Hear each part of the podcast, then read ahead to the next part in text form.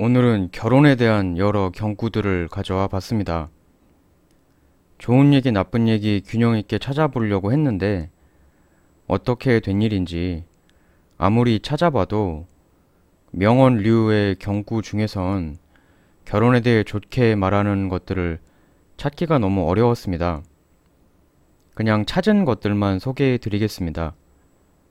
조크성 경구들이니까 재미삼아 보면 될 것 같습니다.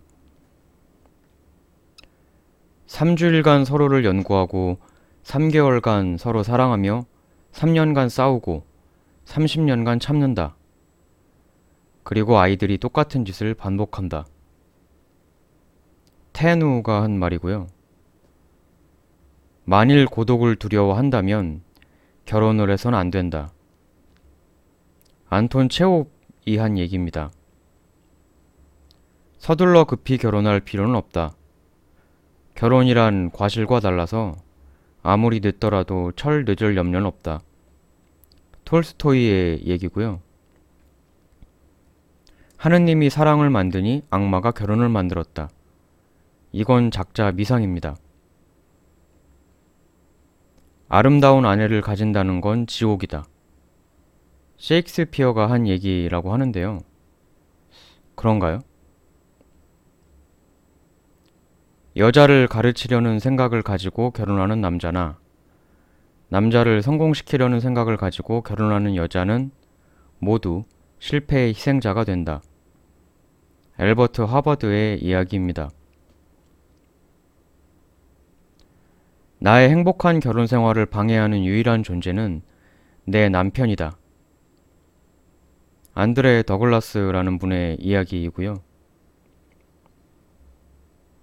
머리가 좋은 남편이란 존재할 수 없는 말이다.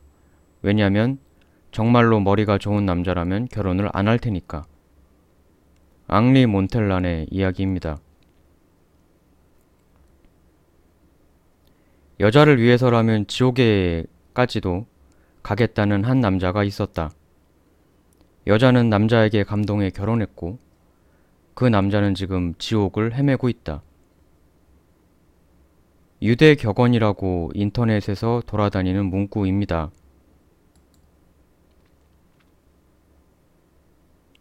대체 우리가 서로에게 주는 게 뭐지? 서로를 괴롭히고 상처 주는 일 뿐이잖아. 그게 결혼이야. 영화 나를 찾아줘에 나오는 대사라고 하는데요. 이 영화 한번 봐야겠습니다.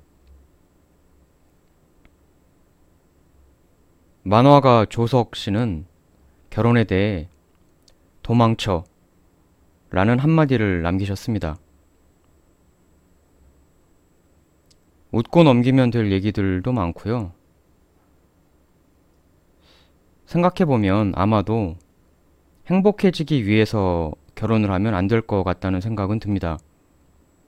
행복해지기 위해 결혼을 하는 게 아니라 내 행복을 희생해서라도 저 사람을 행복하게 해주고 싶다. 라는 상대를 만날 때 결혼하는 게 가장 좋지 않을까 싶습니다. 결혼의 최대 함정은 해보지 않고는 알 수가 없고 해보고 난 이후에는 이미 저질러진 상태라는 점에 있을 것 같습니다. 다음엔 다시 위인들의 명언 가지고 오겠습니다.